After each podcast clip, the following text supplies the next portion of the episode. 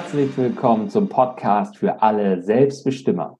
Ich bin Martin Stemmeisen und als Selbstbestimmer Coach unterstütze ich dich dabei, deine Potenzialperlen zu nutzen. Heute zu Gast bei mir Sascha, Gründer des Podcasts Zucker Junkies.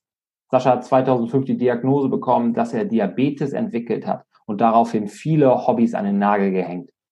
Völlig zu Unrecht, wie sich später herausgestellt hat. Und deswegen hat er sich zur Aufgabe gemacht, anderen Diabetikern zu zeigen, was sie eigentlich können und was sie noch vom Leben erwarten können. Ja, herzlich willkommen, Sascha. Schön, Halli, Hallöchen. Hi. Sascha, ich habe es äh, gerade schon erzählt, du bist der Gründer vom Podcast Zucker Junkies und ähm, sorgst eben dafür, dass Leute trotz Diabetes ihren Alltag und ihr Leben meistern können. Und das eben, weil du auch selbst Betroffener bist. Du hast Diabetes. Und ähm, mich würde natürlich mal interessieren, es gab ja ein Leben vor der Diagnose. Ähm, wie sah das bei dir aus? Wie, wie, war so dein Lebensstil? Was hast du gern gemacht? Und wie hat sich das gegebenenfalls durch die Diagnose Diabetes dann auch verändert? Ja, erstmal vielen Dank für die Einladung zum Podcast. Und ja, sehr gerne. Ja, mein Leben vorm Diabetes war sportlich. Also ich hab, äh, war Tauchen, ähm, Joggen, ähm, Klettern, also so, äh, ja gut, also Free Climbing jetzt mit Seil nach oben, ja, ja, Bouldern, Bouldern ist ohne Seil. Also alles, was so mit Krapsel, äh, äh, Klettern zu tun hatte, Tauchen war natürlich ziemlich geil, ja, und Joggen sowieso. Ja, und 2005 habe ich meine Diagnose bekommen, mhm. war, viele fragen sich, ja, wie war das? Und bei mir war es einfach nicht eine nicht auskurierte Bronchitis, Ach, krass. war quasi der, der Auslöser, ja, und ich habe halt einfach gearbeitet, weil ich habe mich nicht krank gefühlt. Der Arzt hat damals gesagt, bleib zwei Wochen zu, zu Hause. Er hat gesagt, hast du eine Meise? Nach einer Woche geht's mir gut. Ja, und Husten ist, äh, war für mich keine Krankheit. Ja, also kannst du nicht telefonieren, aber arbeiten kannst du. So, und ja. dann hat das Universum gesagt, okay, eins auf die Fresse. Und zack, hatte ich dann quasi meine Diagnose ganz offiziell im Januar dann 2005. Und danach, muss ich sagen, war dann äh, erstmal kurze Zeit Schicht im Schacht. Es fing mhm. damit an, dass du in der Klinik, ha, die hatten wahrscheinlich auch logischerweise nicht die Zeit, hat, hat sich kein, kein Arzt um dich irgendwie so richtig gekümmert, die erklärt, ähm, was passiert denn jetzt mit dir, wie geht das Leben weiter, was kannst du alles machen, was kannst du nicht machen. Ähm, gibt es Beispiele von Menschen, die irgendwas gemacht haben und, und, und. Also du wurdest nicht so richtig aufgefangen. Und das hat mich mal kurze Zeit so richtig runtergeprügelt. Mhm. Hab dann, ähm, ja, ich habe mich relativ, sage ich mal, schnell gefangen, weil ich früher ja im Rettungsdienst gearbeitet habe beruflich. Deswegen war das für mich dann alles ein bisschen transparenter.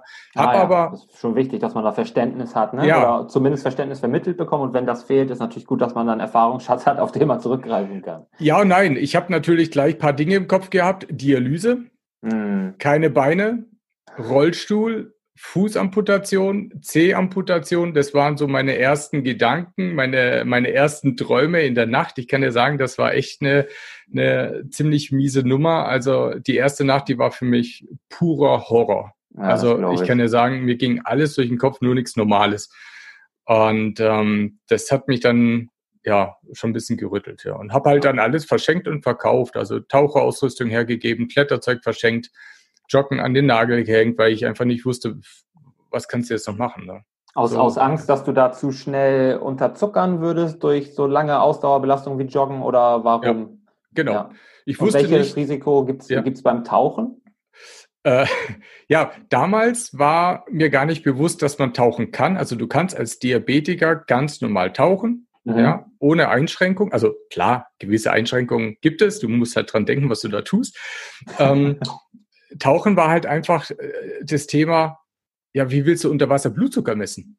ja. Das war mein erster Gedanke. Dann, okay, wenn du unter Wasser in eine Hypo kommst, mhm. also Unterzucker, ja. äh, auch scheiße. Also wenn du ohnmächtig wirst unter Wasser, ungünstig. Auf jeden Fall. Gibt ja. kaum einen schlechteren Ort dafür. Ja, und das war halt dann einfach genau der Punkt, wo ich mir dann gedacht habe, ja, okay, scheiße, kannst du nicht machen. Genau der gleiche Gedanke beim Klettern. Du hängst in der Wand 30 Meter hoch, kriegst eine Unterzuckerung, scheiße. Mhm, mh. Du wirst ohnmächtig in der Wand.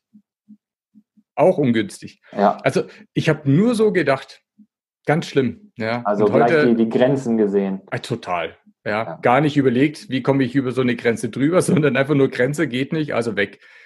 Also gar, ist ehrlich gesagt gar nicht so meine normale Denke. Ja, und die habe ich natürlich glücklicherweise wieder dann nach ein paar Jahren bekommen. dass das, ich anders denke, ja. Das ist schon wichtig. Also man, man kann also sagen, dass du da schnell mh, mm, den Kopf erstmal in den Sand gesetzt, äh, gesteckt hast. Ja. Ja, weil, weil du vor allem auch die, die Grenzen gesehen hast oder dir selbst Grenzen aufgezeigt hast ähm, und auch der da sicherlich ein Stück weit die Erfahrung gefehlt hat. So habe ich das jetzt verstanden. Wenn du sagst, eigentlich weiß man, dass man damit auch tauchen kann, aber du hast zu dem Zeitpunkt ja. gesagt, wie mache ich das überhaupt? Das, das ja. ist nicht möglich. Ja, genau.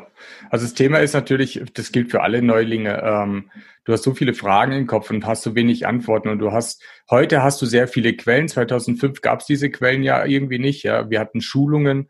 Ja. Und durch eine Schulung fing es dann irgendwann an, dass einer gesagt hat, äh, tauchen geht. Und dann war das für mich so ein Hä?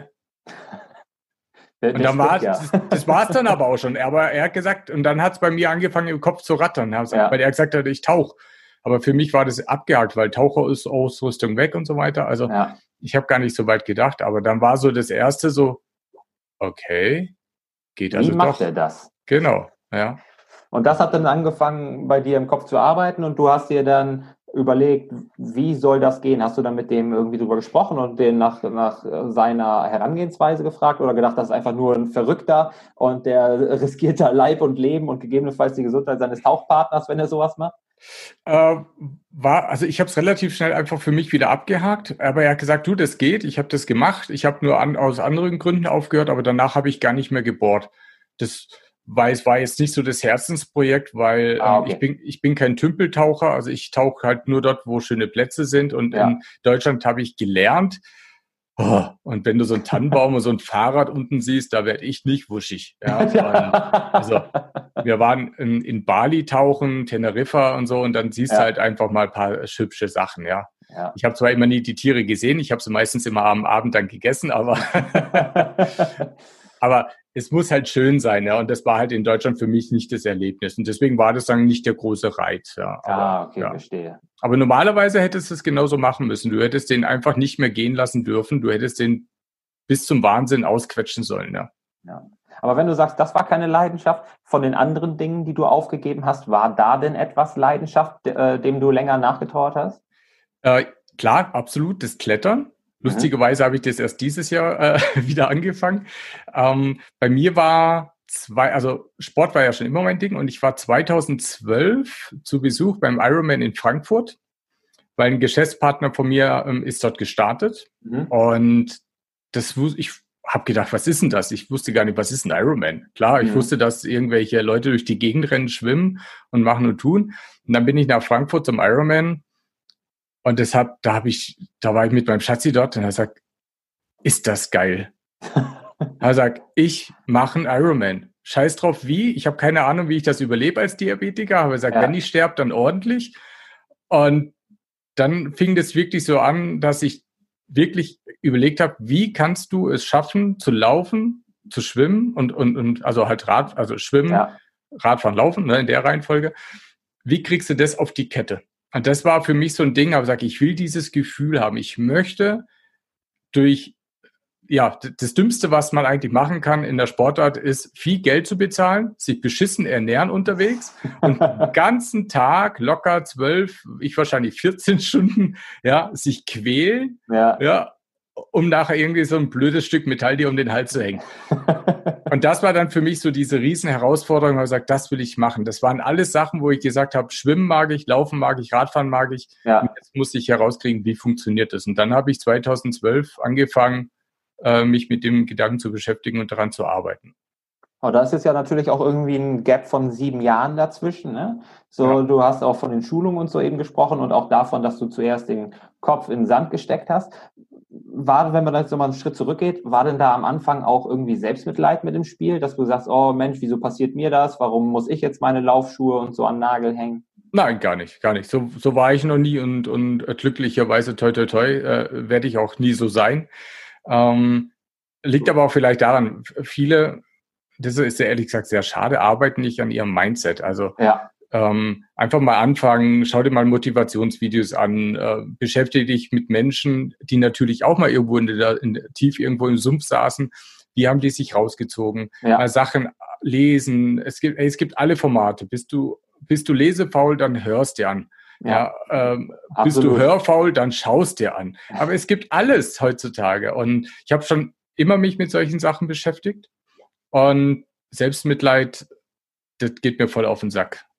Das ist gut. Das sehe ich ganz genauso. Es gibt zu viele Leute, die sich da einfach den ganzen Tag selbst bemitleiden und sich das da relativ bequem machen in dieser ja, es ist so kuschelig, eventuell führt ja. das Selbstmitleid auch dazu, dass man von anderen bemitleidet wird. Mhm. Und ähm, da kann man sich das auch schon ganz schön bequem machen, so melancholisch den guten alten Zeiten nachtrauern und so. Ja. Und ähm, das führt bloß nicht zu einer Verbesserung der Lage oder ja. überhaupt zu einer Veränderung der Lage. Ne? Bleibt alles, wie es ist. Ich finde es okay, wenn du mal so in, also mal so ein Tal kurz runtergehst, ja, und voll jammerst. Ist okay.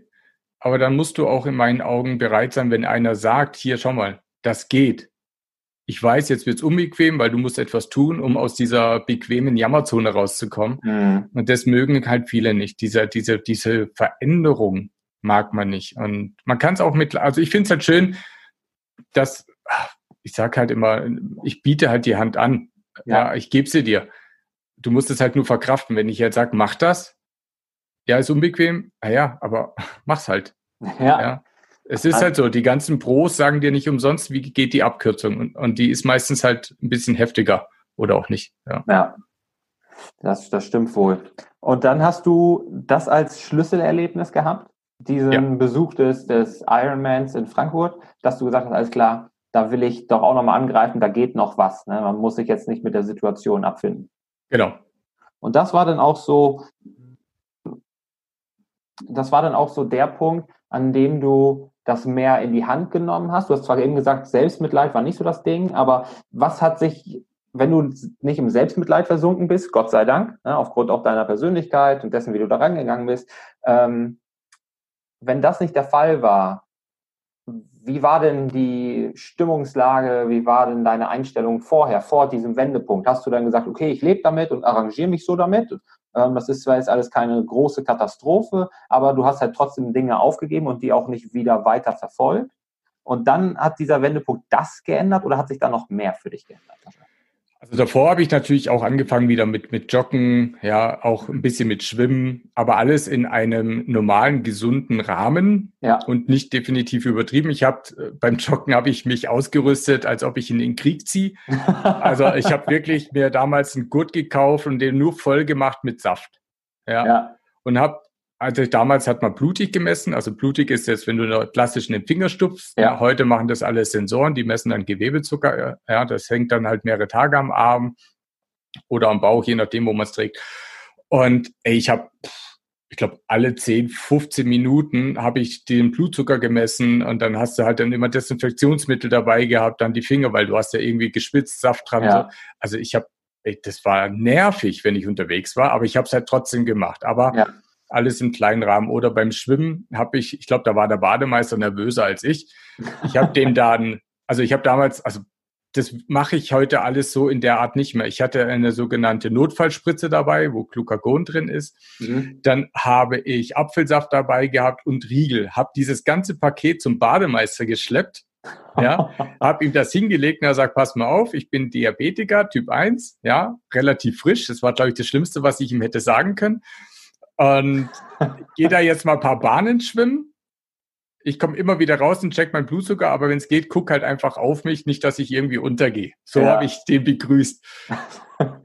Der tat mir im Nachhinein, ey, ist es so eine Arschlachnummer, wenn du das im Bademeister sagst. Der hat wahrscheinlich ganz gut geschwitzt, die Zeit, ja, die du im Wasser warst. Genau. Aber das habe ich also schon gemacht, aber halt alles im Normalbereich, ja. Also Normalbereich heißt immer im Schwimmbad, nie im Freiwasser. Mhm und äh, joggen halt immer so maximal fünf Kilometer, mehr nicht. Ja. ja. Genau. So, das war mein normales Ding. Und danach habe ich alles ein bisschen hochgedreht. Und dafür musstest du, du hast ja eben auch schon selbst gesagt, ich habe keine Ahnung, wie ich es mache. Und wenn ich sterbe, dann wenigstens, äh, ähm, äh, was soll ich denn sagen, dann wenigstens ruhmreich äh, oder glorreich. Ja. Ähm, wie hast du denn dann dir das nötige Wissen dazu angeeignet? Ich habe ähm, beim, beim Triathlon die kleine Distanz, kleine Distanz heißt, du schwimmst 500, ähm, dann radelst du, ich glaube, waren es 20, ich glaube, es sind 20 Kilometer gewesen oder waren es 40, ich weiß es gar nicht, ich glaube 20. und danach rennst du fünf Kilometer. Das waren mhm. alles Sachen, da war ich entspannt, weil schwimmen konnte ich ja schon. Es war auch nicht im Freiwasser, es war ganz normal im Schwimmbad. Und da habe ich mich gar nicht groß eingelesen, weil das habe ich sowieso schon gemacht. Ja. Interessanter wurde es dann, ähm, wo ich angefangen habe Richtung olympische Disziplin, also quasi ähm, alles so in der doppelten Variante. Mhm. Da war das erste Mal Freiwasser und da habe ich dann schon angefangen zu überlegen, scheiße, was machst du denn da? Ja. Weil du gehst, du verreckst dort draußen. Das kann ich dir jetzt schon sagen, weil die haben andere Probleme. Wenn da äh, so viele ins Wasser starten, hm. wo, wo, wie sollen die mitkriegen, dass du untergehst? Ja. Das war der erste Gedanke, den ich habe. Im Schwimmbad kriege ich es hin. Ja. Aber was machst du im Freiwasser? ja, ja, und dann habe ich halt dann mich äh, quasi eingedeckt. Ich habe äh, so ein Sportgel dann habe ich mir dann einfach, ich habe das natürlich schon vorher getestet im Freiwasser und dann habe ich mein Sportgel quasi in den Neoprenärmel reingestopft. Mhm. Und wenn es keinen Start gibt mit Neopren, das ist abhängig von der Wassertemperatur, habe ich halt mein Gel äh, irgendwie in die Hose reingestopft. Hauptsache ja. mental, reines mentale Ding. Ich habe was dabei, und wenn ich unterwegs die Hosen voll habe, im Wasser ist es halb so wild, es reinigt sich dann selber, drehst du dich auf den Rücken, drückst dir eine ganze Tube Gel ja, äh, ins Gesicht und, ja. und wartest paar Minuten und schwimmst halt wieder weiter. Und das ist aber nur eine mentale Komponente letztendlich gewesen. Und ähm, ich habe halt mich immer übertrieben vollgepumpt mit Zucker, bevor ich gestartet habe. Mhm. Immer. Weil ich wusste, so viel Zucker kann ich gar nicht verbraten in der Zeit, aber es ist trotzdem gut, wenn du was dabei hast. Ja, ja, auf jeden Fall. Ne? Da ähm, geht Sicherheit wahrscheinlich auch vor und auch das Sicherheitsgefühl, ob es jetzt tatsächlich objektiv notwendig war, wie du eben schon gesagt hast. Aber das Gefühl, etwas dabei zu haben, rein mental zu wissen, für den Notfall bin ich ausgestattet, das hilft natürlich, ne? so ein bisschen Netz und doppelten Boden dabei zu haben, wenn man sich schon nicht auf Rettungsschwimmer in dem Moment verlassen kann ja. im Freiwasser. Und ähm, hast du dann auch das Gefühl gehabt, dass sich diese Vorbereitung auf die olympische Distanz oder dann vielleicht später sogar mit Blick auf den Ironman, dass sie sich auch auf andere Bereiche deines Lebens ausgewirkt hat, was den Umgang mit deinem Diabetes angeht? Ja, absolut. Ähm, es ging, der Schlüsselerlebnis war eigentlich eher die Mitteldistanz, mhm. weil das war etwas, was ich unbedingt, ich wollte ja Richtung Ironman, also war auch die mittlere Distanz, ja, logischerweise ein Ziel, was ich angehen musste, habe nicht gewusst, ob das überhaupt geht.